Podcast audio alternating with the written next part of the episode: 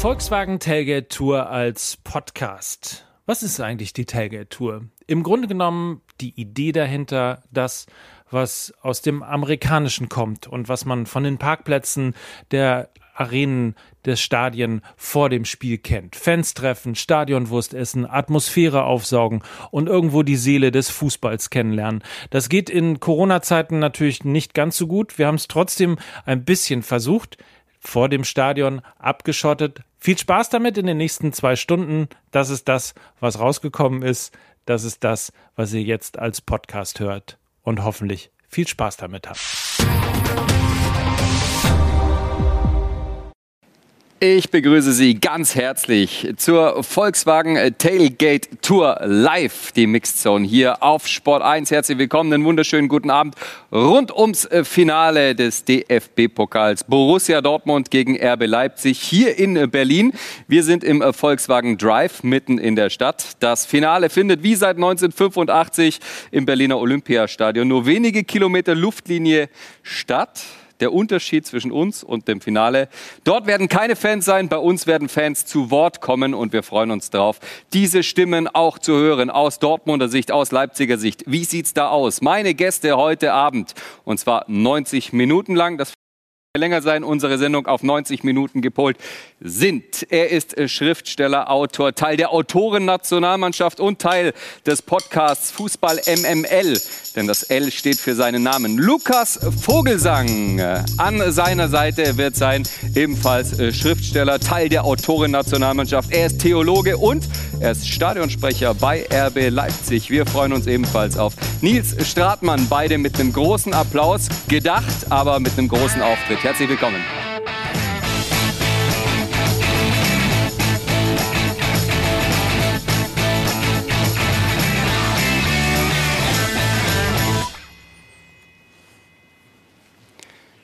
Kommt rein, hereinspaziert. Ihr seid schneller als die Musik.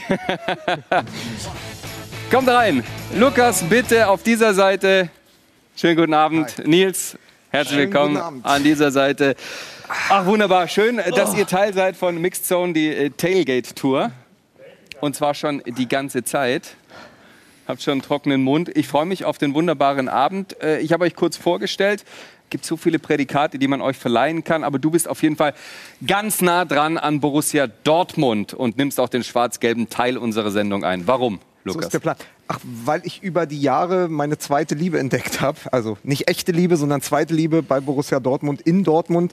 Ich bin ja gebürtiger Berliner. Für mich ist DFB-Pokal immer ein Heimspiel, auch wenn wir als Herthaner nie dabei sein können. Ich bin aber äh, seit 96 äh, Teil der Hertha-Familie.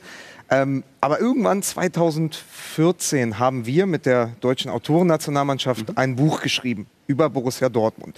Und das ja, dieses Projekt hatte sehr früh schon irgendwie angefangen, sich zu entwickeln. Und dann merkten wir, dass wir mittendrin waren in der letzten Saison von Jürgen Klopp. Und so hat sich das entwickelt. Und in dieser Zeit war ich ganz oft im Westfalenstadion. Bin auch an den Wochenenden hingefahren. Wenn Hertha auswärts gespielt hat, bin ich zu den Heimspielen von Dortmund gefahren. Und ich habe immer gesagt, Hertha wird immer meine Liebe bleiben, aber Borussia Dortmund, das ist so die Geliebte, die zweite Frau, da fährt man am Wochenende dann mal hin. Ja, zweigleisig fahren ist ja wunderbar. Zumindest wenn es beruflich und emotional mit einem Verein zu tun hat. Und dieses BVB 09 aus dem Wappen hat sich dann auch offenbar in dein Herz so ein bisschen eingebrannt. Wie sieht es mit dem RB von RB Leipzig bei dir aus, Nils? Woher kommt diese Bindung und wie tief ist die? Na, Leipzig ist einfach äh, die Stadt, äh, in der ich am zweitlängsten in meinem Leben äh, gelebt habe. Ich komme aus Bremen, aber seit 2013 bin ich jetzt in Leipzig und habe auch direkt damals angefangen beim äh, Verein zu arbeiten. Äh, damals als Stadionsprecher äh, der U17. Ich bin immer noch Stadionsprecher im Nachwuchsbereich und bin quasi mit dem Verein so gewachsen. Und es war so dieses Ankommen in Leipzig. Ich bin damals wegen meiner Frau hingezogen. Mhm und habe erstmal gebraucht, überhaupt da anzukommen in der Stadt. Und da hat mir der Verein wahnsinnig geholfen. Ähm, ich habe ich hab sehr, sehr viele Freunde, die auch heute noch sehr gute Freunde von mir sind, habe ich über RB kennengelernt, über meine Arbeit da. Und ähm, als Bremer hat man natürlich immer ein, ein grün-weißes Herz, das geht gar nicht anders. Aber es ist tatsächlich auch ganz schön, äh, daneben so, ne, so eine bewusste Fanentscheidung zu haben.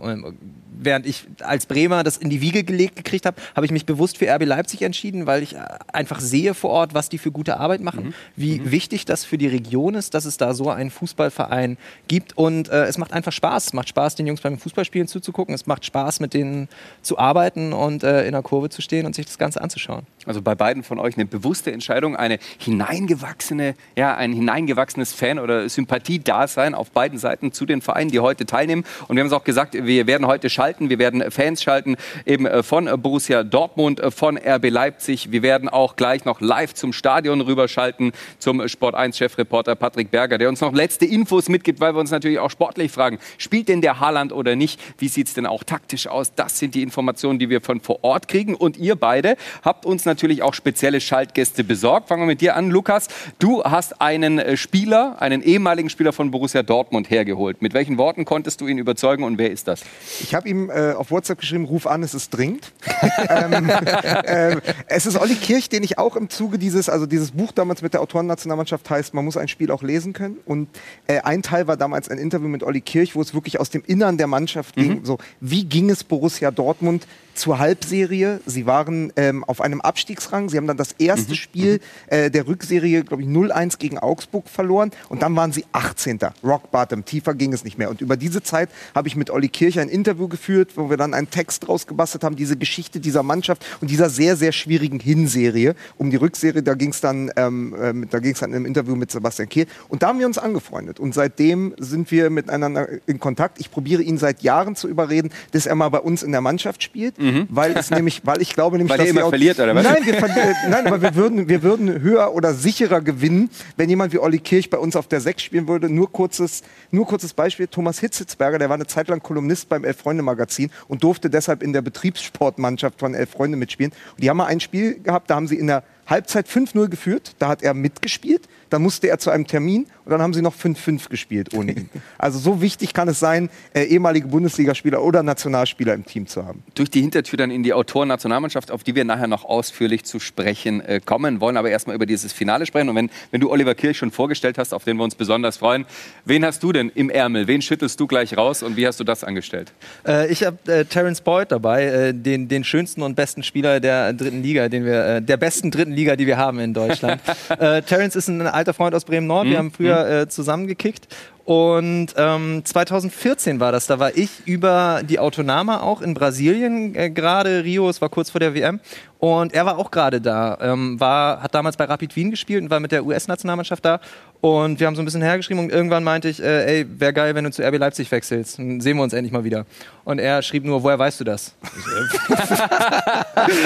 ich weiß nichts. Und dann rief er gleich an und sagte, ja, ich habe gerade mit Rangnick telefoniert. Ich komme nächstes Jahr, aber sag das keinem. So, ich so, hä?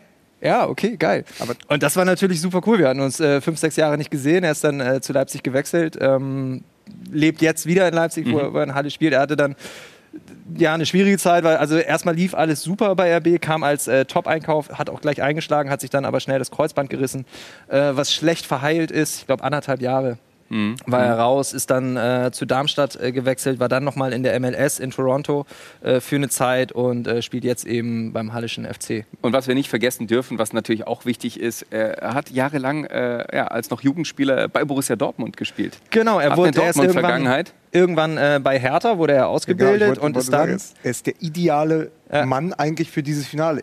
In Berlin, Dortmund gegen Leipzig, er kennt, er kennt alle Städte, er kennt alle Vereine. Ideal. Und er soll auch ein amüsanter Kerl sein. Äh, legen wir jetzt die, äh, ja. die, die, Latte ein bisschen hoch. Er wird uns auch unterhalten. Äh, dazu aber gleich. Wir haben gesagt, wir sprechen über Fans. Denn die Fans sind die Seele der Vereine. So ist das und so bleibt das, auch wenn sie nicht im Stadion sein können. Wir erweitern unsere Runde aber durch eine Live-Schalte zu einem Fan von RB Leipzig. Also erstmal auf deiner Seite. Und zwar äh, zu Friedmann äh, Walter. Wunderschönen guten Abend, Friedmann. Wen hast du denn da im Gepäck? Hey, hey grüß euch. Könnt ihr uns hören? Wir können euch hören, also dich zumindest. Der Kleine hat noch nichts gesagt. Wer seid ihr? Ich bin Valentin. Ja, und ich bin Friedmann. Wunderbar, schönen guten Abend an euch zwei. Wie traurig ist es denn äh, für euch beide, heute nicht im Stadion dabei zu sein, um dieses zweite Finale, das da Leipzig heute spielt, ja, hautnah mitzuerleben? Ja, hast schon ganz gut angesprochen. Äh, sehr, sehr schmerzhaft, da äh, das letzte äh, Auswärtsspiel von dem jungen Mann hier neben mir äh, das letzte Pokalfinale in Berlin war.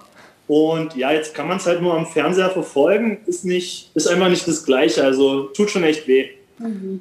Ja, ich will den Kleinen gleich mal mit reinnehmen. Äh, was traust du denn den Leipzigern heute zu gegen die Dortmunder und warum?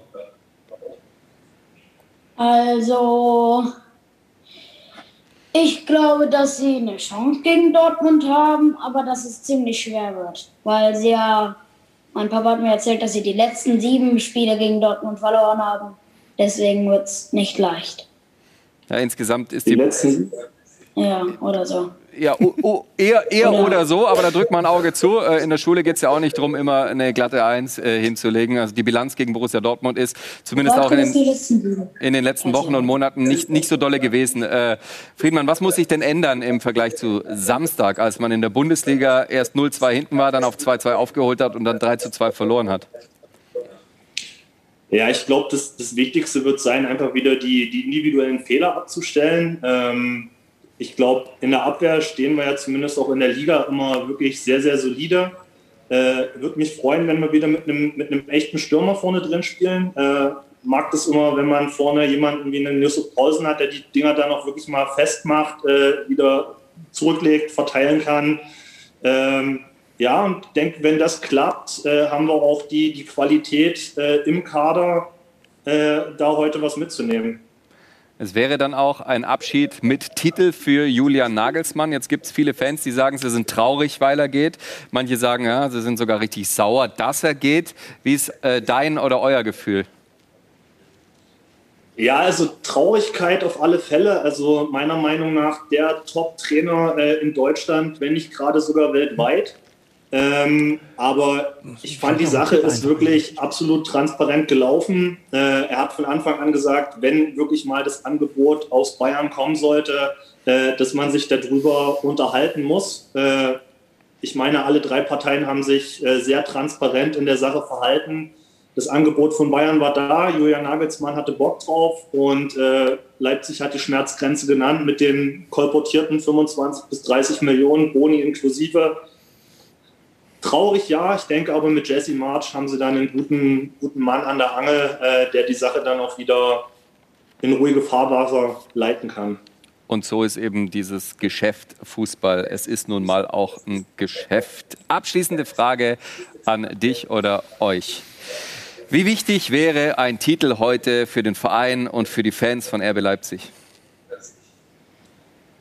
Denke schon, dass es jetzt mal an der Zeit wäre, da auch was Zählbares mitzunehmen. Also äh, jetzt mit, äh, ich glaube, fünften Jahr Liga-Zugehörigkeit äh, immer unter den Top 4 äh, gewesen, äh, regelmäßige Champions League-Qualifikation, respektive Euroleague, äh, Vizemeister zweimal gewesen, jetzt auf Platz 2. Die Liga oder Meisterschaft ist außer Reichweite, aber es könnte jetzt wirklich mal was Zählbares bei rausspringen und ich denke, die Chancen sind auch ganz gut. Zum Schluss will ich noch zwei Zahlen vom Kleinen wissen. Wie geht's aus? Äh, 3-2 für Leipzig. Vielen Dank an euch beide und einen wunderschönen Fußballabend. Hoffentlich bleibt es so spannend, wie wir alle das denken. Jo, ciao. Tschüss. Wie realistisch, Nils, ist denn so ein 3 zu 2 für die Leipziger? Sportlich haben wir noch gar nicht gesprochen.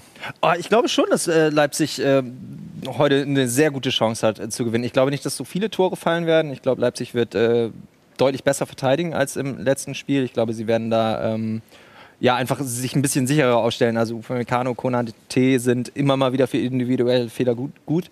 Heißt jetzt sicherer aufstellen äh, mit anderen Spielern ja. oder mit einer anderen Taktik? Nee, nee, ich glaube, es wird weiter eine Dreierkette sein, äh, die sie spielen werden mit äh, oder eine Fünferkette mit sehr äh, offensiven Außenverteidigern. Ähm, ich glaube aber, dass äh, Halzenberg spielen wird ähm, und ich glaube, dass äh, auf der rechten Seite dann zentral wird Upamecano spielen, rechts wird äh, Orban, denke ich mal, spielen. Und die beiden bringen einfach eine enorme Ruhe rein. Das sind äh, keine Spieler wie Konate oder Mukiele, die äh, enorm andribbeln und, und das Offensivspiel ähm, über ihre Läufe beleben, aber mhm. es sind mhm. Spieler, die einfach ihren Job machen hintenrum. Die, die arbeiten, die taktisch sehr gut und sicher stehen. Und ich glaube, das wird heute ein ganz wichtiger äh, Aspekt sein, dass du einfach hinten souverän verteidigst. Wir haben jetzt schon sehr viel Taktikkunde mit dir gemacht. Das ist auch wunderbar, denn die Fans, die zuschauen, die wollen natürlich auch wissen, wie du aufstellen würdest, wie du spielen würdest. Gleich hören wir noch deine Expertise zum BVB, wie der BVB denn spielen muss, damit es eher so läuft wie in der ersten Halbzeit am äh, vergangenen Samstag in der Bundesliga und nicht so wie in der zweiten, obwohl der BVB ja unterm Strich dieses Spiel in der Bundesliga gewonnen hat. Wir freuen uns auf ein äh, wunderbares Finale. Zum 78. Mal wird dieser DFB-Pokal ausgespielt. Seit 1985 findet das äh, Finale in Berlin äh, statt. Leider zum zweiten Mal ohne Fans. Wir sprechen natürlich auch gleich über die Fans, gehen intensiver rein, schalten zu Fans und schalten auch zu Terence Boyd und zu Oliver Kirch, denn die beiden werden uns eine Expertise geben mit Dingen, die ihr da draußen noch nicht gehört habt. Wir freuen uns auf den zweiten Teil. Nach einer kurzen Unterbrechung geht's weiter.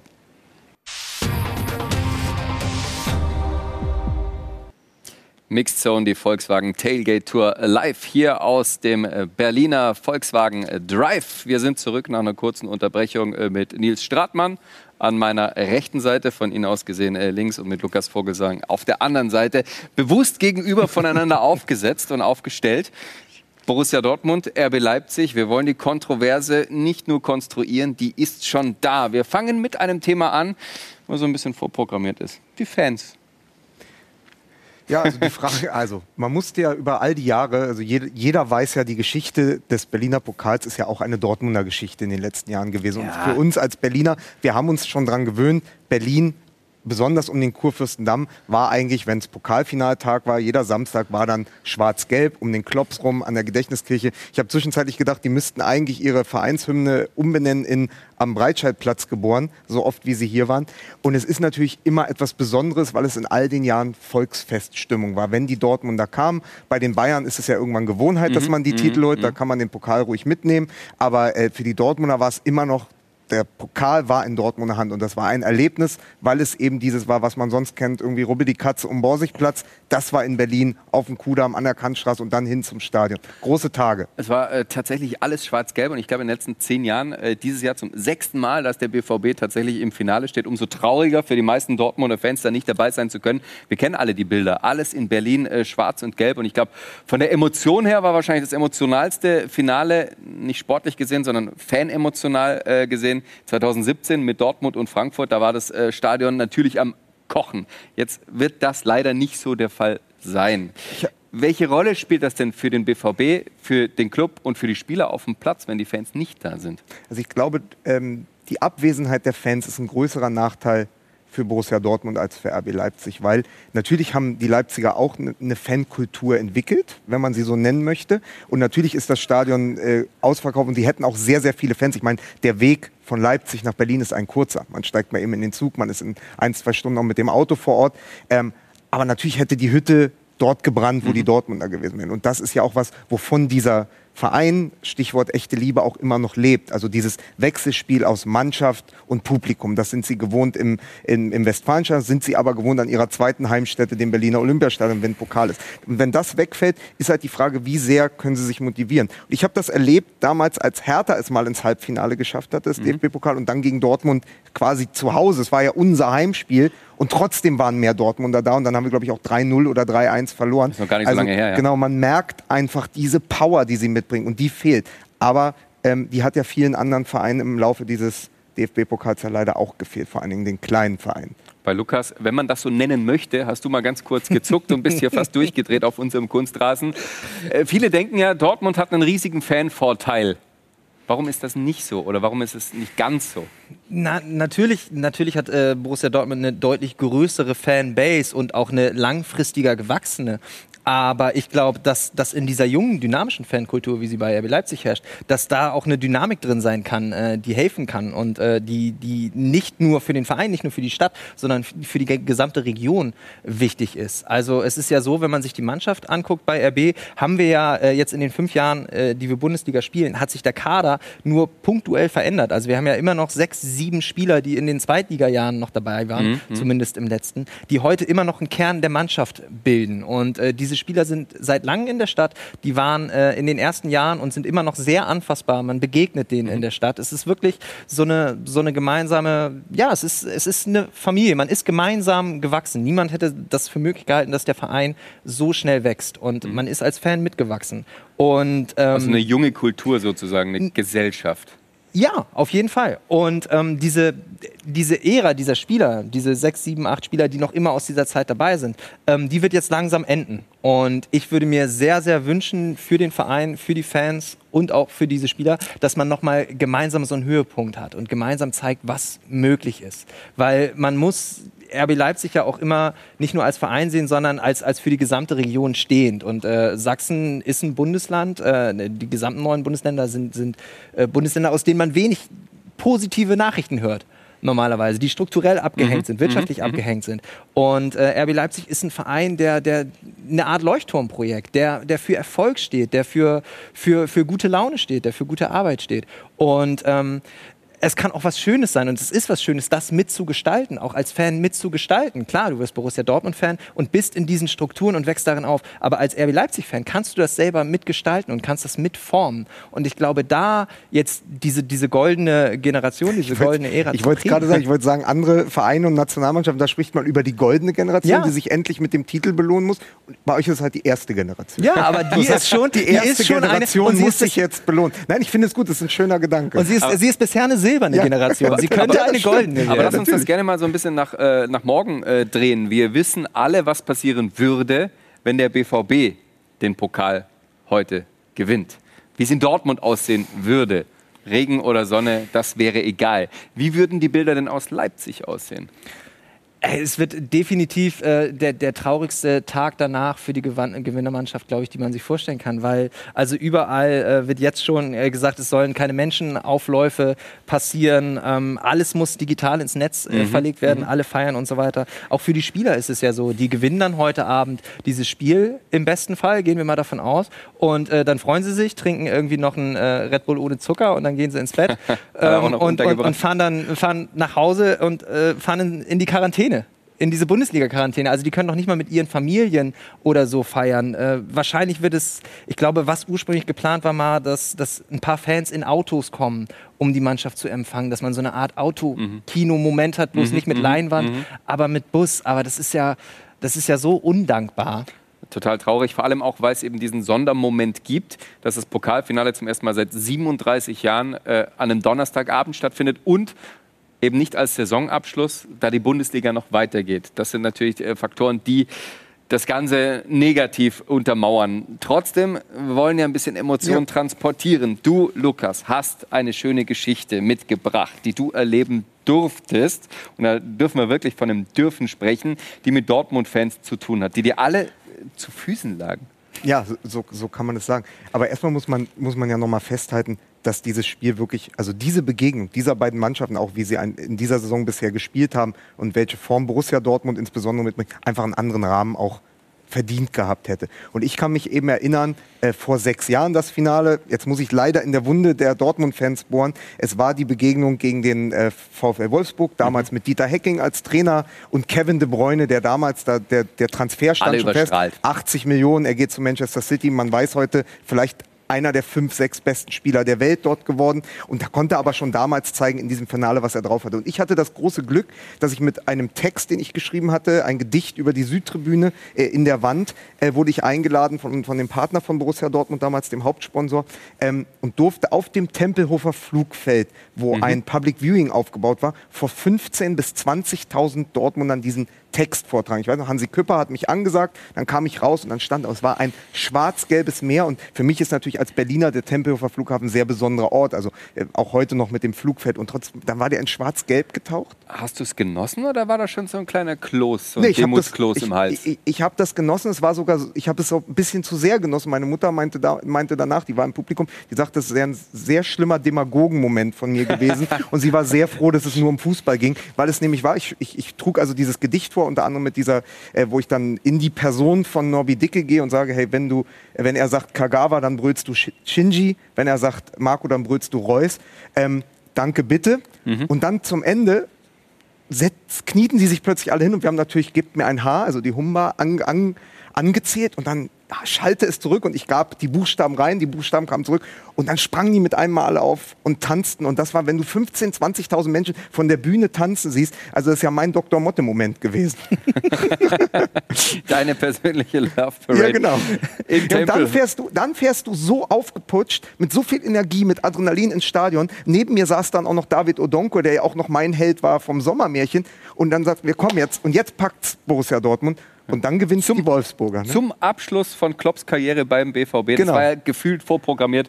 Und dann kam Dieter Hecking Und dann habe ich Micky Beisenherz noch getroffen. Am, am, der, der, der, saß ein bisschen woanders. Und dann sind wir noch mal rein und dann war die Siegerehrung.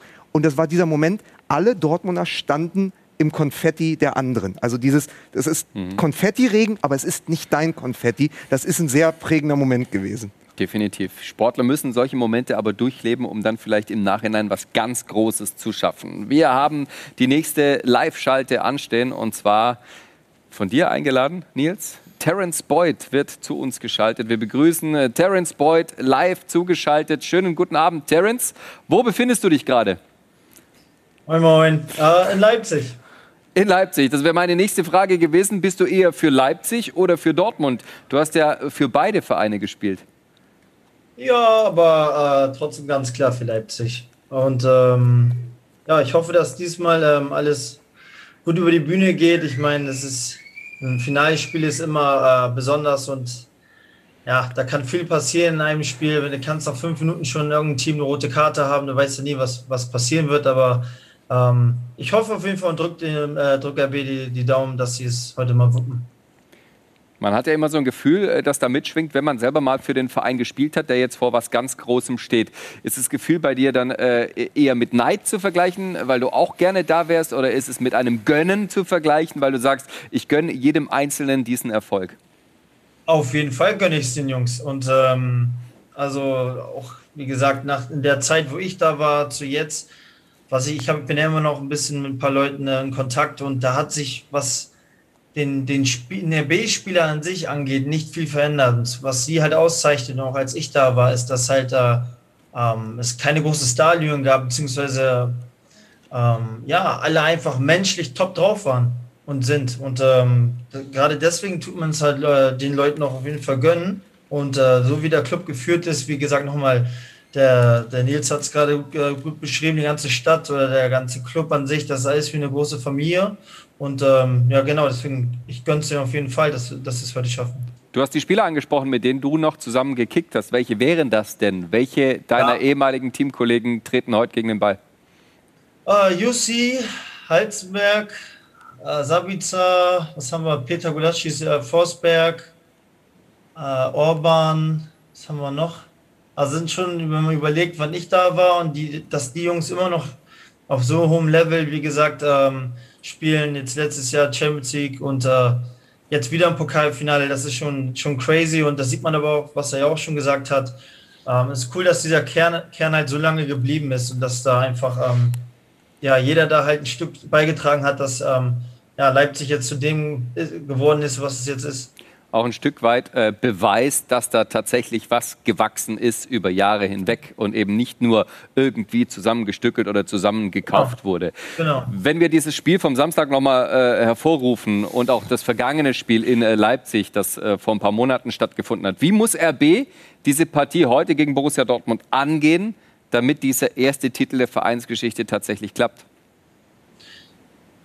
Puh, das ist eine gute Frage. Ich meine, ähm Beide, beide Teams stehen für, für, ein, für ein aggressives Pressing. Beide Spieler, äh, beide Teams haben ja, exzellente Spieler dabei, wo ich natürlich auch nochmal den, den Haaland bei Dortmund auf jeden Fall herausheben muss, weil der natürlich, äh, wenn der äh, einen normalen Tag hat, dann äh, kann er mal ganz kurz mal eben Lichter ausschießen. ähm, ich weiß nicht, wie der Stand bei ihm ist mit der Verletzung. Ich denke mal, ich gehe auch davon aus, dass er spielt.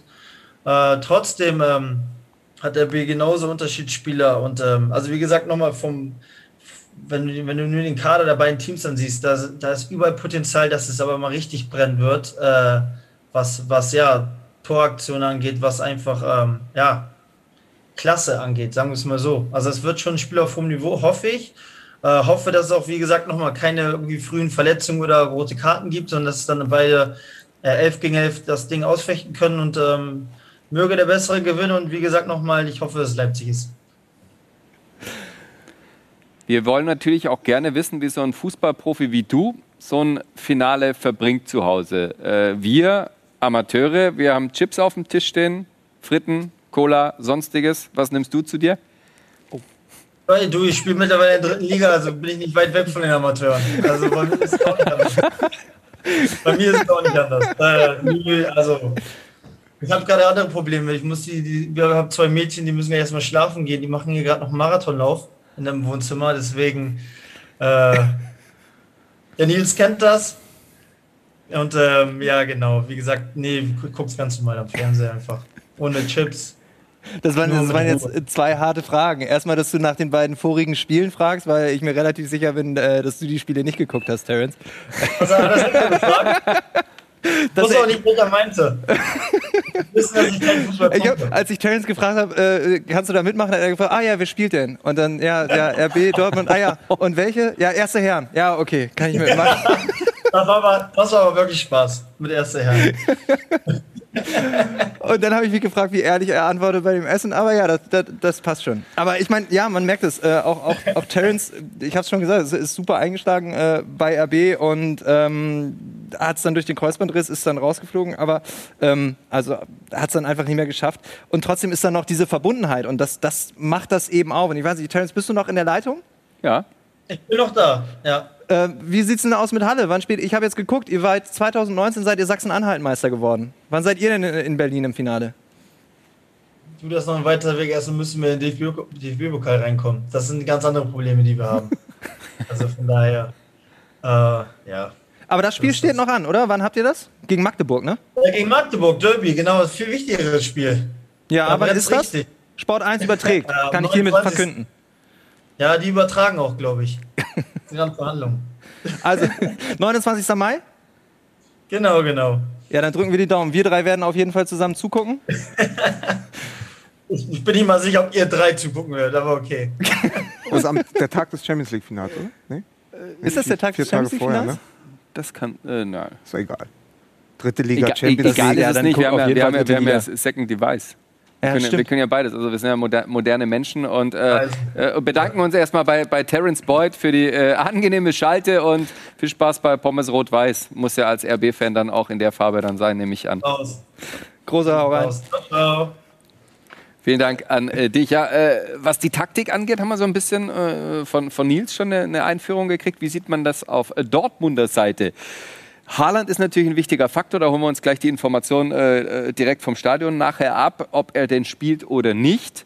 Aber wie müsste Dortmund denn auftreten und mit welcher Taktik gegen Leipzig operieren, dass es dann eher so aussieht wie im ersten Durchgang am Samstag? Lukas. Ja, sie müssten den Fußball spielen, den sie in der ersten Halbzeit gezeigt haben, am Wochenende in der Bundesliga, der ja der typische Dortmund-Fußball war. Mit hochstehenden Außenverteidigern, im Mittelfeld dominant und dann sehr schnell im Gegenpressing und auch im Umschaltspiel. Das ist ja auch die Borussia, die man sich in Dortmund gerne vom Anfang weg der Saison gewünscht hätte schon unter Favre. Weil wenn man nämlich mal auf den Kader schaut, dann mit Guerrero. Mhm. Für mich einer auf der linken Seite, vielleicht einer der besten Spieler derzeit in Europa oder der Welt, auch einer, der potenziell beim FC Barcelona äh, spielen könnte. Und das ist ein großes Glück der Dortmunder, dass der immer irgendwie unterm Radar läuft, obwohl, wenn man den sieht im Zusammenspiel mit wenn er Sancho, alles abruft, und definitiv. Was, ist Wahnsinn. Ja, es ist nicht der Philipp Lahm, wo es immer eine, wo es immer eine Kickernote 2 hat, sondern der hat auch mal eine 4, aber dann an vielen Tagen auch eine 1. Aber da sind so viele Spieler, die genau wieder wissen, wo sie stehen und wie sie laufen müssen. Und das merkt man, das trägt so klar Tersitz äh, Handschrift aber das, das, du kannst ganz gerne äh, fortführen. Ich, ich heb nur den Finger wie in der Schule, dass ja. ich dich dann äh, danach unterbreche. Aber warum hat es unter Favre nicht geklappt und klappt jetzt unter Terzic?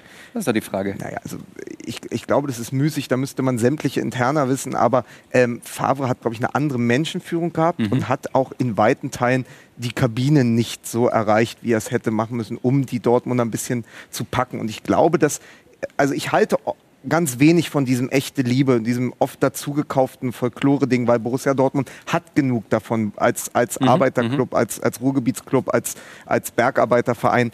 Ähm, aber was Terzic halt mitbringt, ist eine genuine Ruhrgebietsidentität. Der war selber Dortmund-Fan. Als kleiner Junge hat er gerade bei Elf Freunde wieder erzählt, er ist zu den ersten Spielen gegangen. Chapuisat war sein großes äh, Vorbild. Mhm. Und das merkst du dann in der Ansprache. Da geht es dann wieder um die Seele des Vereins. Und bei Borussia Dortmund, deswegen ist ja auch dieses Mhm. Zusammenspiel zwischen Zuschauern und also zwischen dem Publikum und der Mannschaft so wichtig. Aber sie haben es jetzt auch so geschafft. Sie, haben, sie sind sich wieder diesem eigenen Geist bewusst geworden, der diese Mannschaft äh, ausmachen muss. Aber dann müsste es dir doch total widerstreben, dass jetzt Marco Rose kommt.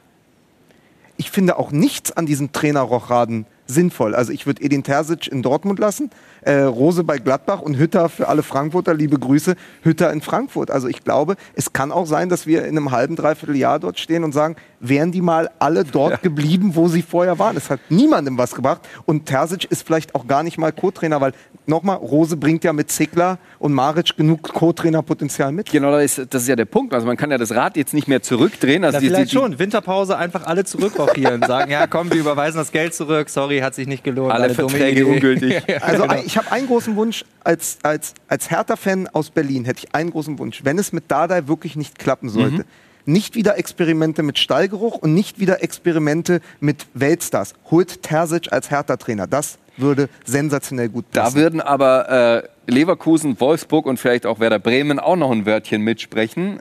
ja, aber Hertha hat ja mehr Geld.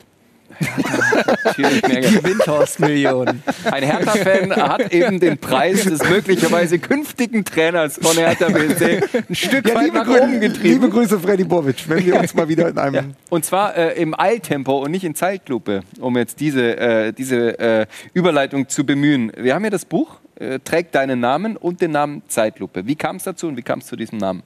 Äh, es, es, es war eine Idee aus, aus Corona heraus. Als der Fußball stillstand, habe ich überlegt, wir müssen, was, was macht uns aus als Fußballfans? Was macht den Fußball aus? Sind die ganz großen Momente. Also sei es ähm, Beckenbau auf dem Rasen von Rom, Stefan Effenberg, der Mittelfinger, äh, 1990 Weltmeisterschaft, das 4 zu 1 gegen Jugoslawien, ähm, die, dieses großartige Spiel von Lothar Matthäus oder auch der Hundebiss von Friedel Rausch auch auf dem Cover zu sehen. Und was machen diese Geschichten mit uns?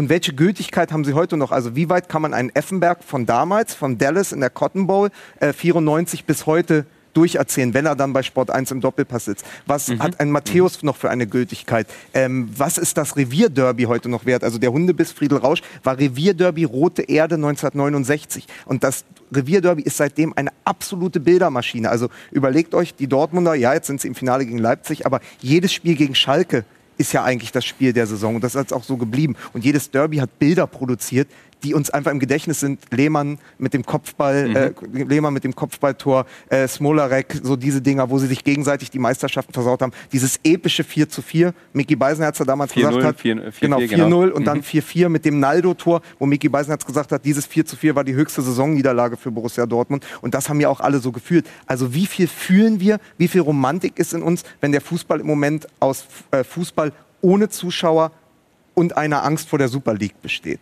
Du sprichst immer wieder von, von Bildern, bevor wir auf den Inhalt kommen. Äh, knüpft den Zusammenhang zwischen äh, diesen Bildern, die äh, wahrscheinlich jeder Fußballfan da draußen natürlich auch kennt. Hands of God und diese Art und Weise der Bilder zum heutigen, also zum Buch und auch zum heutigen Finale. Also es fing ja an als zweiwöchentliche Kolumne und da sind ja die Momente drauf. Svonimir Boban 1990 im Maximir-Stadion Zagreb äh, gegen Partisan Belgrad, äh, Friedel Rausch und äh, Finale daheim Schweinsteiger. Und irgendwann habe ich gemerkt, dass die Kollegen von Hands of God, fantastische Illustratoren, die hatten uns damals angeschrieben, wir sollten ähm, ein Poster von ihnen verlosen. Äh, von äh, Überschrift war Black Lives Matter, der kniende Markus Thüram von Gladbach. Und dann habe ich, äh, hat, so begann unsere Zusammenarbeit. Ich habe gesagt, ey, könntet ihr dann auch was für uns machen? Dann haben sie gesagt, pass auf, wir überraschen äh, Mickey Beisenherz und Mike Nöcker. Und jetzt beginnt die Pokalgeschichte. Wir schenken denen ein Bild von uns dreien, nämlich unserem Bild der Tailgate-Tour, äh, als Ikone, als äh, Hands of God-Illustration. Und vor einem Jahr haben wir die VW Tailgate Tour am Berliner, am BER, am Flughafen in, ähm, in einem Autokino gemacht, vor 200 Autos. Kom ab, komplett abstruses Bühnenbild. Die Leute durften nicht hupen oder sie durften nur Lichthupe machen und so. Aber es war sehr, sehr interessant. Das war unser Pokalfinale von vor einem Jahr. Dort haben wir äh, dieses Bild geschenkt bekommen, wo wir drei drauf waren. Und heute, ein Jahr später, ist Hands of God überall zu sehen, nämlich in Dortmund und in Berlin. Der Claim ist äh, für Dortmund nach Berlin. Ähm, Und auch hier hinter uns gleich auf der Ich Videowand. hoffe, dass wir es gleich sehen. Also es ist ganz interessant, was in so einem Jahr passieren kann. Du hast Hands of God, die wir damals, die wir damals kennengelernt haben. Das ist, das ist interessant. Ähm, also mit Hands of God, die haben das Buch für mich illustriert in, in diesem Jahr, aber eben wir haben mit der Tailgate Tour vor einem Jahr Kontakt aufgenommen und in diesem Jahr kann sich so viel entwickeln und jetzt hängen sie im Westfalenstadion und jetzt haben sie extra für Borussia Dortmund ähm, die großen Pokalmomente illustriert. Das, das sehen wir, das ist in der Dortmunder Innenstadt, also von Dortmund bis nach Berlin und sie hängen aber auch dort, wo sonst, wir sind ja keine Fans, sonst die Dortmunder Fans gewesen wären. Wenn wir das Bild noch zeigen, und das wäre sozusagen die große Pointe dieser Erzählung, also das ist immer noch Dortmunder Innenstadt und wir haben aber auch hoffentlich ein quasi Live-Bild aus dem Berliner Wir haben Olympiastadion. es gerade, glaube ich, schon gesehen, aber wir können es bestimmt noch mal reindrücken. Das ist quasi die Choreografie jetzt im Berliner Olympiastadion, die man Genau, ja wo eigentlich sonst- aus Fansicht nicht Fans- liegt vorher, aber wo sonst die Fans gibt's ja gewesen wären. nicht. Schaffen wir das noch? Sah auf jeden Fall gerade ganz geil aus. Es sah aus, als wenn wir wirklich irgendwo auf der Straße sitzen und diese Bilder Da irgendwo ist es. hinter uns sind. Im Vollbild haben wir es So. jetzt gerade so sieht das äh, Olympiastadion tatsächlich jetzt aus. Genau, also dort, wo sonst die Dortmunder waren, oben dort, wo die 2012 ist, sa- saß ich mit David Odonkor. Wenn man äh, die Dortmunder Fans kennt, oben, wo 89 ist, das ist sonst ihr Platz im Stadion, diese ganze, alles am Marathontor, wo sonst ja auch, wenn Hertha spielt, die Auswärtsfans sitzen. Das ist meist ähm, für Borussia Dortmund, also so habe ich das erlebt, da war meist die Dortmunder und jetzt ist da eben Hands of God mit allen großen Momenten äh, von Dickel, äh, Piszczek, äh, Lewandowski, all das natürlich. Und das finde ich ganz schön, sozusagen auch als Ersatz, aber auch als Gruß an die Fans. Und warum in diesem Buch, in diesem wunderschönen Buch, keine DFB-Pokalgeschichte auftaucht, ja, das sagen wir euch gleich oder Ihnen gleich. Und welche Rolle überhaupt Nils dabei spielt, dass dieses Buch, so wie es jetzt ist, erscheint oder erschienen ist. In welche Kamera soll ich es halten? In, die hier. So. Zeitlupen. Wir gehen ganz schnell und ganz kurz in eine Pause und haben dann noch Oliver Kirch live zugeschaltet. Bis gleich. Wir sind zurück bei Mixed Zone, die Volkswagen Tailgate Tour. Weiterhin Nils Stratmann bei mir und äh, Lukas Vogelsang, der Autor dieses Buches. Wir mussten die Geschichte dieses Buches ganz kurz unterbrechen. Zeitlupen. Lukas, warum, wenn wir heute beim DFB-Pokalfinale sind, keine Geschichte über den DFB-Pokal hier drin? Weil ich als Schriftsteller mir die Freiheit genommen habe, bei diesem Buch erstmal die Geschichten aufzuschreiben, die mich besonders als Fan geprägt haben. Und dann hat sich das so ergeben. Und es war irgendwie gar keine gewollte Auswahl. Ich habe auch dann gemerkt, als es fertig war, es gibt gar keinen DFB-Pokal im Moment. Da ich aber vorhabe, davon noch ein oder zwei zu schreiben, weil es im Fußball so viele Momente gibt, kann ja auch sein, dass es heute ein Spiel wird, wo du in zehn Jahren sagst, da muss man mal eine Zeitlupe drüber schreiben. Und ich plane auf jeden Fall ähm, mit einer Dortmunder Geschichte über Nobby Dickel. Also ist für mich einfach Mhm. Der Held von Berlin das- 1989. Also weil das, das, das hat eine, das hat ja so eine heroische Fallhöhe. Du nimmst ihn mit von 89. Äh, die Legende will ja, dass er, er schießt diese zwei Tore, Mhm. ähm, setzt aber seine, äh, setzt seine Gesundheit und damit auch seine Karriere aufs Spiel durch diese Verletzung und wird danach aber erst diese Dortmunder Figur. Also er war es als Stürmer, aber es ist ja noch viel mehr. Ich nenne ihn ja immer den Außenminister von Borussia Dortmund als Stadionsprecher, als jemand, der auf jeder Reise mit ist, der zu allem gefragt werden kann, der ja wirklich schwarz-gelbes Blut hat. Und das kannst du natürlich wunderbar erzählen. Das ist wieder so ein Beispiel, wie in dem Buch ja jedes Mal, du erzählst es von 89 bis heute weg. Also das war ja immer auch die Idee. Was ist damals passiert? Was ist heute noch gültig? Und da, da ist es natürlich wahnsinnig interessant. Eine andere Geschichte wäre noch, äh, die Hertha-Bubis zu erzählen. Aus Berliner Sicht natürlich auch eine Pokalgeschichte. 1993. 93 mit einer Mannschaft, wo dann auch viele bei der Aufstiegstruppe von Hertha 96, 97 dabei waren. Ich glaube, Carsten Ramelow hat noch bei Hertha gespielt, bei den Hertha-Bubis. Und dann ging es ausgerechnet gegen Leverkusen, seinen späteren Verein. Also der wäre auch jemand, den man dann eigentlich treffen müsste. Auch Ramelow eine Figur. Ähm, äh, Vize-Weltmeister 2002 geworden. Also das sind ja auch so, so deutsche Fußballfiguren, die uns alle was sagen und wo man den Fan sehr gut abholen kann. Immer schöne Geschichten, bei denen man auch immer wieder, ach ja, sagt. Wann hast du, Nils, ach ja gesagt? Denn du hast uns voraus, dass du dieses Buch schon gelesen hast. Erstmal, warum und wann ach ja? Boah, äh, ich hatte gerade eine ganz andere Geschichte noch im, noch im Schieß Kopf. raus. Ich habe gerade Ja, an, an, an, an mein erstes, an, an, an meine erste Zeitlupe gedacht und äh, das war das war 99 DFB-Pokalfinale ähm, Werder gegen, gegen Bayern damals, wo, wo Werder fast abgestiegen wäre. Thomas Schaaf ist als Trainer gekommen und äh, im Elfmeterschießen gewinnt Werder dann. Da war ich zehn Jahre alt und das war das erste Mal vielleicht sogar das einzige Mal, ich weiß es gerade gar nicht, warum ich als Fußballfan geweint habe. Das, das war wahnsinnig krass. Ich weiß nicht, ich habe meine ich Oma in, in Tränen immer, weine immer im aufgelöst. Mein, meine Oma auch. Ähm, nee, aber äh, ja, tatsächlich, ähm, was, was dann im Buch schön für mich war, ähm, ich hatte damals außer Werder keine, keine großen äh, Verbindungen zum Fußball. RB Leipzig gab es noch nicht, da äh, konnte ich mich noch nicht für interessieren. Und ähm, ich weiß aber noch, dass meine Mama Bayern gehasst hat. Auch meine Mama hat keine Ahnung von Fußball. So das Einzige, was sie ausgezeichnet hat, war, hat, war dass sie Bayern scheiße fand. Und ich bin eines Morgens aufgewacht und dann erzählte sie mir, äh, dass, dass Manchester United gewonnen hat gegen die Bayern. Und äh, Teddy Sheringham war es, ne? dass, dass der so aufgedreht hätte nochmal. Sheringham Ähm, und Solskjaer. Genau, als er, als er reingekommen ist. Und äh, dieser Name Teddy Sheringham ist für mich äh, aus irgendeinem Grund im, im Kopf geblieben. Einmal, weil er Teddy hieß, das, das fand ich einfach toll. Und ähm, weil er die Bayern besiegt hatte, weil er die, ich, ich habe aber die Tragweite dessen nie verstanden, äh, bis ich die Geschichte bei Lukas gelesen habe, was das eigentlich bedeutet hat damals. So, für mich war das einfach der Teddy, der das Tor gegen die Bayern gemacht hat. So. Und insofern war es schön, für mich diesen Moment nochmal mit Lukas mitzuerleben. Und du hast das Buch äh, auf deine Bitte hin äh, gelesen und quasi redigiert oder Vorababnahme gemacht? Wie nennt man das? Na, ich, ich, war, ich war einer der Go-To-Guys, glaube ich. Ja, ich war dann genau. auf, dem- auf dem Weg zur Kita, das war dann zwei, drei Tage vor Abgabe und dann immer, immer so Viertel vor neun, bevor ich meinen Sohn bei der Kita abgegeben habe, äh, rief Lukas mich an und sagte, ich muss dich unbedingt sprechen. Ähm, wie ist das mit der Überschrift? Ähm, sollen, wir, sollen wir ein Doppel-S machen oder sollen wir ein SZ machen? Es Wie- ging um, um Thomas Müller. Grüße an die Oma, ging es die ganze Zeit. Mache ich wegen Radio Müller noch Antenne Bayern oder nicht?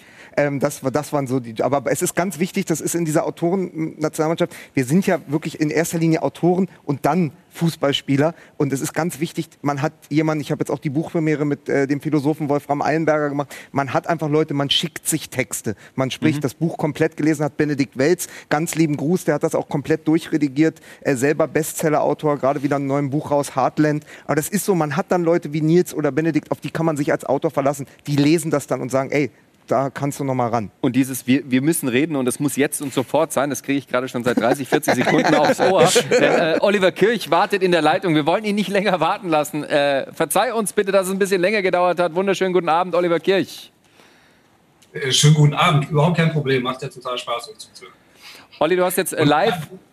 Du hast jetzt live die Möglichkeit äh, zu bestätigen oder zu verneinen, äh, wie die Geschichte zustande kam, dass äh, Lukas dich eingeladen hat.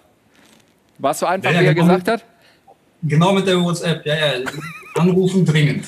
Und äh, dann war ich natürlich am Start. Klar.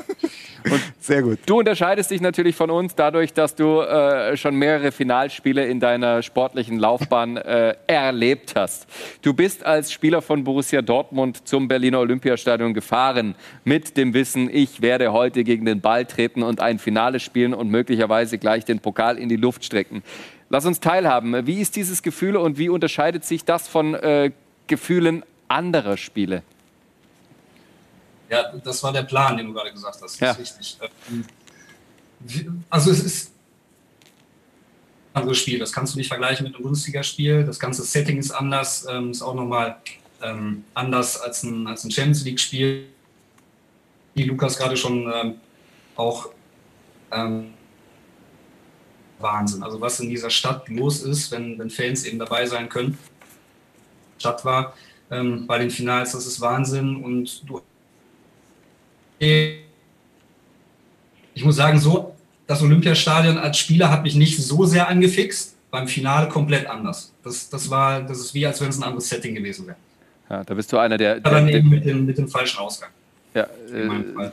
Das ist natürlich eine, eine allgemeine Meinung, die man teilt, dass bei diesem Event im Berliner Olympiastadion, dieses DFB-Pokalfinale, alles anders ist und alles, äh, ja, dass man es vorher nicht abschätzen kann, dass man vorher nicht weiß, was für ein Gefühl man hat, wenn man da dann tatsächlich aufläuft und wenn man diese Möglichkeit hat, den Pokal zu holen. Wir haben gerade gehört aus der Regie, die Technik ist nicht besonders gut, möchte aber trotzdem nochmal die nächste Frage stellen und nochmal versuchen, äh, denn die wichtigsten Brocken sind angekommen. Im Wahnsinn, Borussia Dortmund, dieses Gefühl Olympiastadion, das ist eigentlich das, was, äh, was dieses Pokalfinale ausmacht. Äh, aber sag uns doch mal, äh, was es für Borussia Dortmund bedeutet, denn Dortmund hat ja die letzten äh, zehn Jahre sechsmal jetzt am Finale teilgenommen und äh, man könnte meinen, zumindest wenn es Vergleiche zu anderen Vereinen gibt, dieses Gefühl nutzt sich ab. Warum ist das für Dortmund nicht so? jetzt mit Borussia Dortmund. Das ist immer äh, gefühlt trotz der Erfolge in der Vergangenheit immer noch ein bisschen die Underdog-Rolle. Ähm, heute gegen Leipzig gibt es die Tabelle ein bisschen her. Das ist der vierte gegen den zweiten. Ähm, aber das, das Spiel hat, glaube ich, schon ein bisschen die Richtung vorgegeben. Es wird sehr eng, aber ich sehe schon einen kleinen Vorteil beim BVB heute. Eine abschließende Frage, weil die äh, Technik offenbar nicht besser wird. Ist äh, Dortmund mit Haaland stärker oder ohne Haaland äh, schwerer auszurechnen? Ähm, beides. Also mit Haaland sicherlich mehr Wucht und mehr Torgefahr nochmal. Ähm, aber ich, mir haben die Spiele ohne zentralen Stürmer beziehungsweise ohne diesen Fixpunkt echt sehr gut gefallen, weil sie sehr variabel Ich bedanke mich, äh, sag, auch wenn die Schalte nur kurz war, ein paar technische Probleme hatte. Herzlichen Dank an Oliver Kirch. Schön, dass du bei uns in der Runde warst. Sorry für die Störung.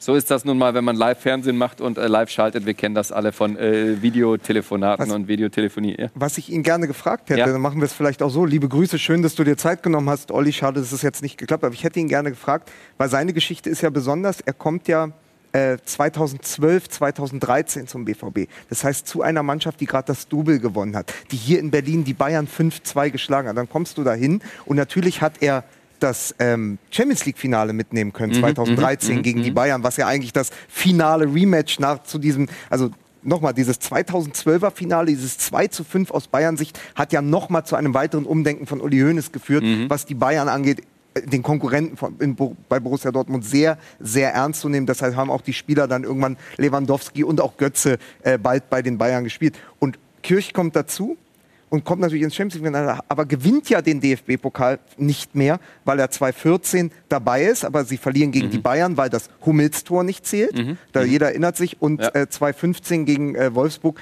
war ja dann, hat er, glaube ich, verletzt gefehlt. Das heißt, es ist so ein bisschen die Ungnade der äh, späten Geburt. Also er kommt genau ein Jahr danach, hat natürlich das Champions League, aber leider nie den DFB-Pokal gewonnen. Und ich hätte gerne von ihm gewusst, wie das eigentlich dann aus Spielersicht ist, wenn man in so eine Truppe kommt, die gerade in Deutschland das Maß aller Dinge ist, wie man dann als neuer Spieler eigentlich funktioniert und was dann ein Finale bedeuten kann. Wir müssen diese äh, Geschichte auf jeden Fall nachliefern, entweder in einem Buch oder via Social Media Video. äh, wir, wir, arbeiten auf, auf jeden Fall dran, aber du hast die Rivalität von Dortmund und Bayern angesprochen.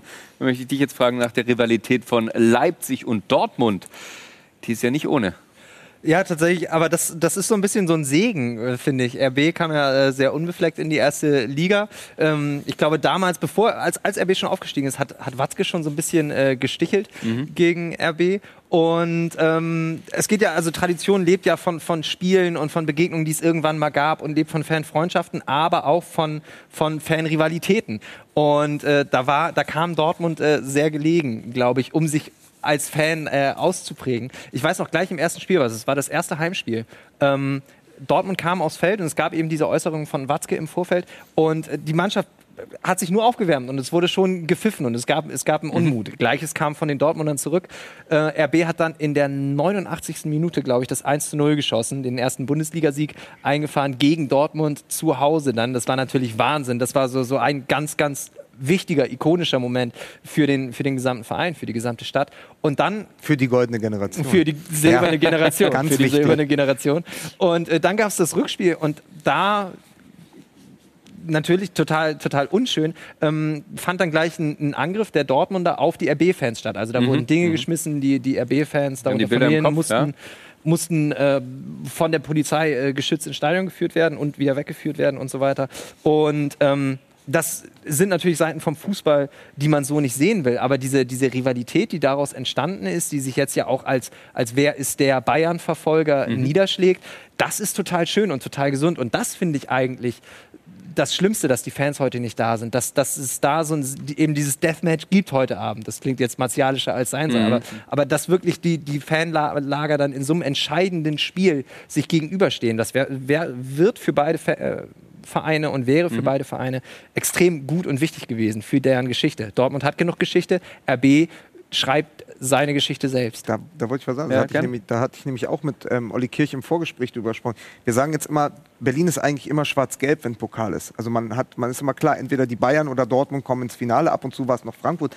Aber Leipzig ist jetzt auch das zweite Mal in drei Jahren dabei. Das heißt, auch hier etablieren sie sich ja klar als dritte Kraft. Also auch da wird es eine Konkurrenzsituation geben, auch da wird eine Rivalität entstehen über die Jahre. Also wenn man jetzt mal in die mhm. nächsten 10, 15 Jahre kommt, es wird halt sein, und ich glaube, die Bayern sind im Moment sehr enteilt, aber Dortmund und Leipzig werden immer in den nächsten Jahren um diesen Kronprinzenplatz streiten, sowohl im Pokal, bei dem Pokal werden die Bayern auch das ein oder andere Jahr mal nicht holen und dann wird es Dortmund oder Leipzig sein. Ich glaube, das ist es, genau hinter den Bayern, das jetzt auszukämpfen. Und das ist auch ganz wichtig für die Strategie beider Mannschaften. Wer das ähm, wer dieses Rennen für sich entscheidet, hat dann auch die rosigere Zukunft. Bringt dann auch mehr Spannung in die Bundesliga, die für viele ja langweiliger geworden ist aufgrund dieser Bayern-Dominanz. Wer ist denn für dich aktuell die zweite Kraft hinter den Bayern? Eher Dortmund oder eher Leipzig? Naja, also wenn man die letzten beiden Jahre sich anschaut, ist es Leipzig. Das, ich finde es so interessant, dass am Anfang wurde ja äh, der Friedmann und der Valentin wurden mhm. gefragt, und äh, können, kann denn Leipzig Borussia Dortmund schlagen? Nochmal, es spielt der zweite und ich glaube auch der amtierende Vizemeister mhm. gegen den gerade mal so eben vierten der Bundesliga. Bundesliga. Es spielt der Halbfinalist der letztjährigen Champions League-Saison gegen Borussia Dortmund, die dieses Jahr im Viertelfinale wieder ausgeschieden sind. Es ist sehr, sehr interessant, so im Narrativ und in der Wahrnehmung, mhm. dass Borussia Dortmund hier der Favorit ist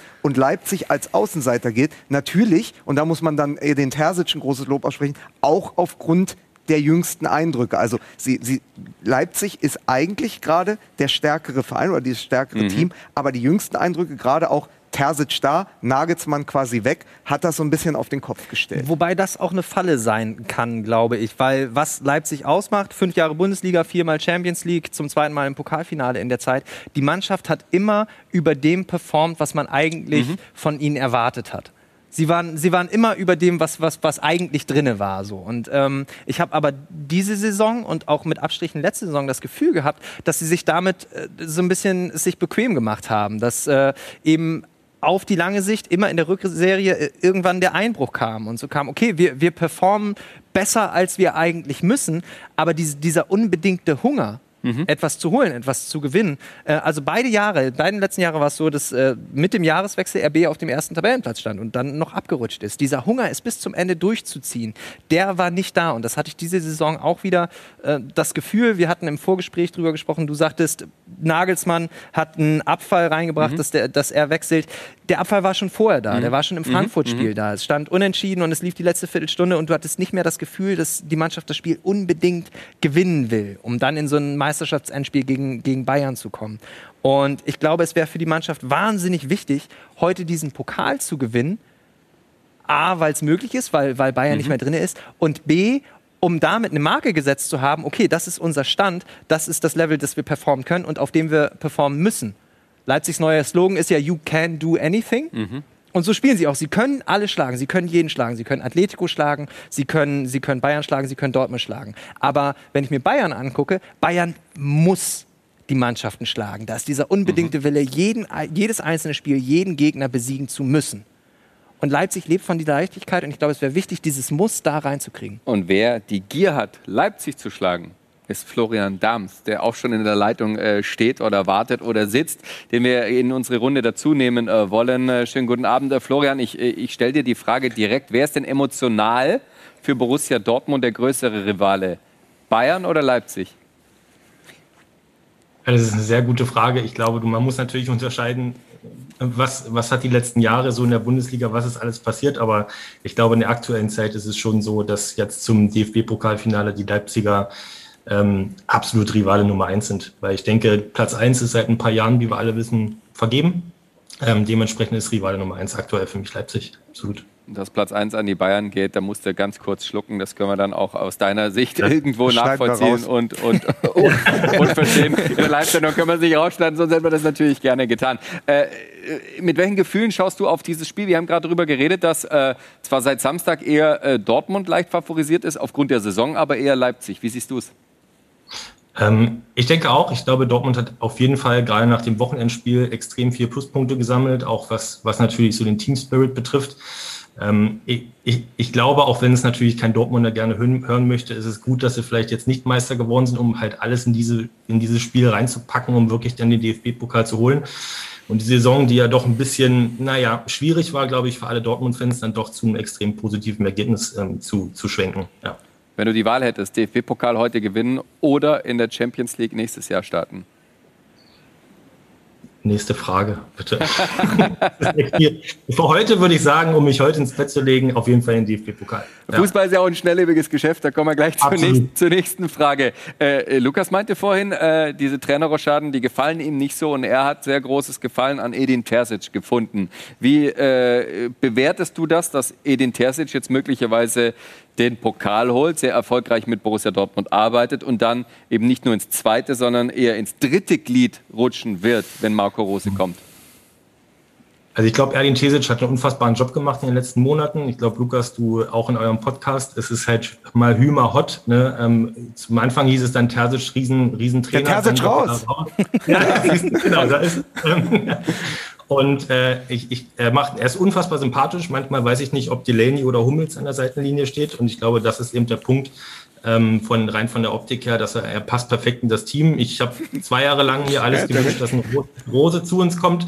Im Endeffekt kommt er jetzt zu uns und Terzic macht einen super Job. Ähm, ja, gemischte Gefühle. Ich, ich wünsche ihm auf jeden Fall, dass er heute den Pokal gewinnt und als kleine, kleine Legende dann auch Dortmund verlässt. Soll Haaland denn äh, spielen oder ist Dortmund äh, ohne ihn vielleicht sogar äh, gefährlicher für Leipzig? Naja, ich, also hättest du mich das vor einer Woche gefragt, hätte ich, glaube ich, gesagt, ohne Haaland geht gar nichts. Das Wochenende hat gezeigt, wie, wie, wie stark sie wahrscheinlich spielen und sich dann eben nicht auf einen einzigen Spieler verlassen. Ähm, ich glaube aber natürlich, dass wenn er heute an Bord sein kann und die Chancen stehen ja aktuell gut, dass er natürlich, und wenn er nur eingewechselt wird, einen riesen Impact geben kann für die Mannschaft. Ja. Du hast einen riesen Impact gegeben äh, für unsere Sendung. Wir bedanken uns, wünschen dir einen schönen Fußballabend mit was auch immer du isst, Chips, Pommes oder sonstiges. Vielen Dank, äh, Florian. Nach Ach, Dortmund. Ich, ich nehme an, du sitzt in Dortmund. Ich bin so frei, leider nein. Ich sitze in Berlin, nicht weit weg vom Olympiastadion. Das macht es fast noch schlimmer. Ja. Okay, dann still deine Sehnsucht mit ein paar süßen Snacks, mit bisschen Salz, bisschen Zucker. Einen wunderschönen Abend an dich. Danke. Wunderschöner. Euch auch. Tschüss. Das ist geil, dass du den Fans hier so eine Diabetes 2 ans Bein quatschst. So lass die Leute doch mal ein bisschen, lass die Leute doch ein bisschen Superfoods essen oder so. Gehört doch, gehört doch in Zeiten von, von, von veganen ja, und vegetarischen Ernährungen im Stadion dazu. Brutzler ist ja auch ein Superfood. Aber ähm, ja, ich finde eine ganz eine Geschichte wir haben nicht die Zeit. Gleich, gleich, ich, ich, ich krieg ah, schon. Ah, du musst schon wieder, ja. Ich, ich, ich, ich muss schon wieder, ja.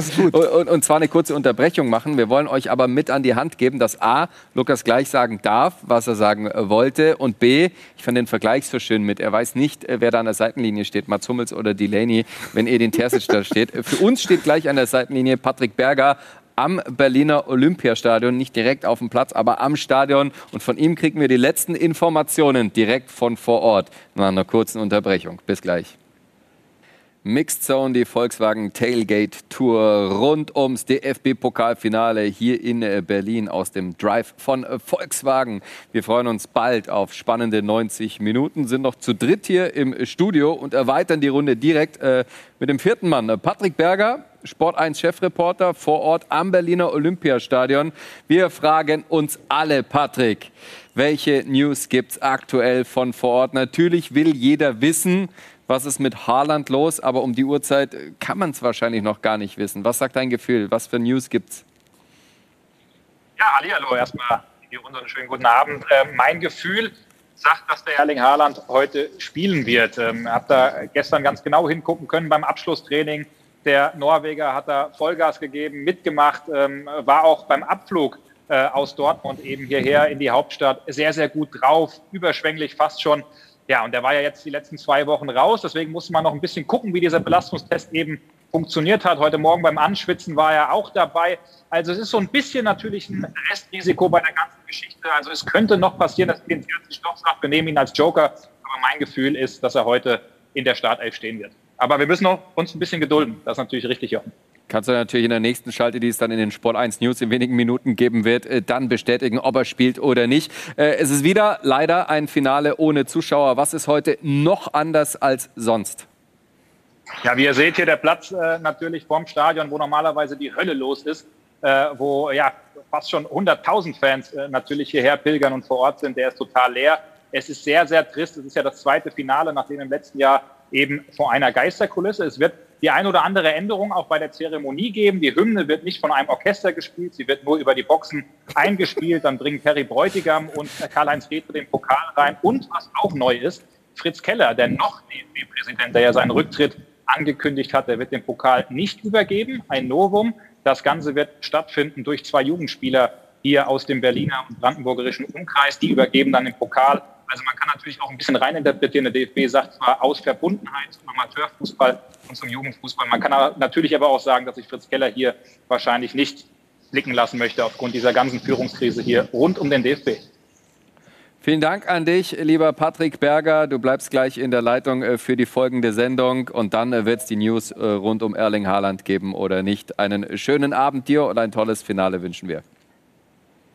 Danke. So, jetzt haben wir nur noch wenige Sekunden. Lukas, wie geht's denn aus und warum? also Dortmund wird äh, meiner Meinung nach 2-1 gewinnen. Äh, Haaland wird, wenn, sofern er spielt, wenn er spielt, schießt er ein Tor. Und das äh, nur noch zum Abschied des Gedankenspiels er kam ja von Salzburg mhm. nach Dortmund. Der natürliche Weg gewesen, wäre gewesen, nach Leipzig zu gehen. Also wie stark wären die Leipziger, weil wir es ganz am Anfang gehört haben, wenn da vorne einer drin ist und dann wurde viel der Name Pausen. Wenn die Leipzig, Leipziger mit Haaland wären der Top-Favorit und hätten wahrscheinlich vielleicht sogar die Meisterschaft geholt. So spielt er bei Dortmund und wird sie zum Sieg schießen heute. Und bevor ich dich jetzt frage, Nils, wie es ausgeht, äh, muss die eine Frage noch mit einer Bitte um kurze Antwort erlaubt sein. Wenn Lukas sagt, wir könnten Kirch in der Autorennationalmannschaft im defensiven Mittelfeld gebrauchen und in deinem Steckbrief drinsteht, dass du im defensiven Mittelfeld spielst, wie kommt sowas bei dir an? Doppelsechs. Ja. Ich, brauch jemanden, ich, brauch, ich bin ein sehr kreativer Spieler. Ich bin, ich bin ein technischen feiner Fuß und ich brauche jemanden, der mir den Rücken frei hält.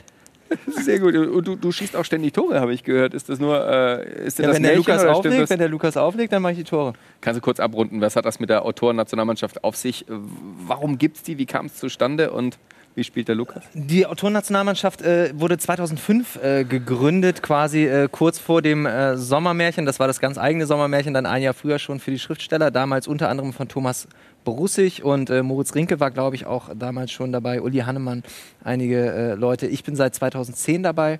Lukas, du bist seit 2012. Zwei, seit 2012 dabei. Und die Idee dieser Mannschaft ist, ähm, ja, Kultur und Fußball zu verbinden, Länderspiele zu machen und, und, und einen Kulturaustausch zu ermöglichen. Und äh, wir haben ja schon ein bisschen äh, rumgeflaxt, auch im Vorfeld. Es ist verrückt, wie schnell du über Fußball einen Austausch herstellst, wie schnell du über Fußball ins Gespräch kommst, wie schnell du, wie schnell du äh, gemeinsame Erlebnisse, Erinnerungen schaffst. Insofern, gutes Ding, die Mannschaft, macht großen Spaß. Gutes Ding, schön abgerundet. Dein Ergebnis für heute Abend? 3 zu 1 für RB Leipzig. Gut, du drückst Leipzig die Daumen, du Dortmund. Ich bedanke mich ganz herzlich fürs Dabeisein, dass ich euer Host sein durfte heute. Lukas Vogelsang, Nils Stratmann. Jetzt schauen wir gemeinsam äh, Sport 1 News, denn damit geht's weiter. Und Laura Papendick, einen schönen Abend hier auf Sport 1. Schönen Abend. Dankeschön.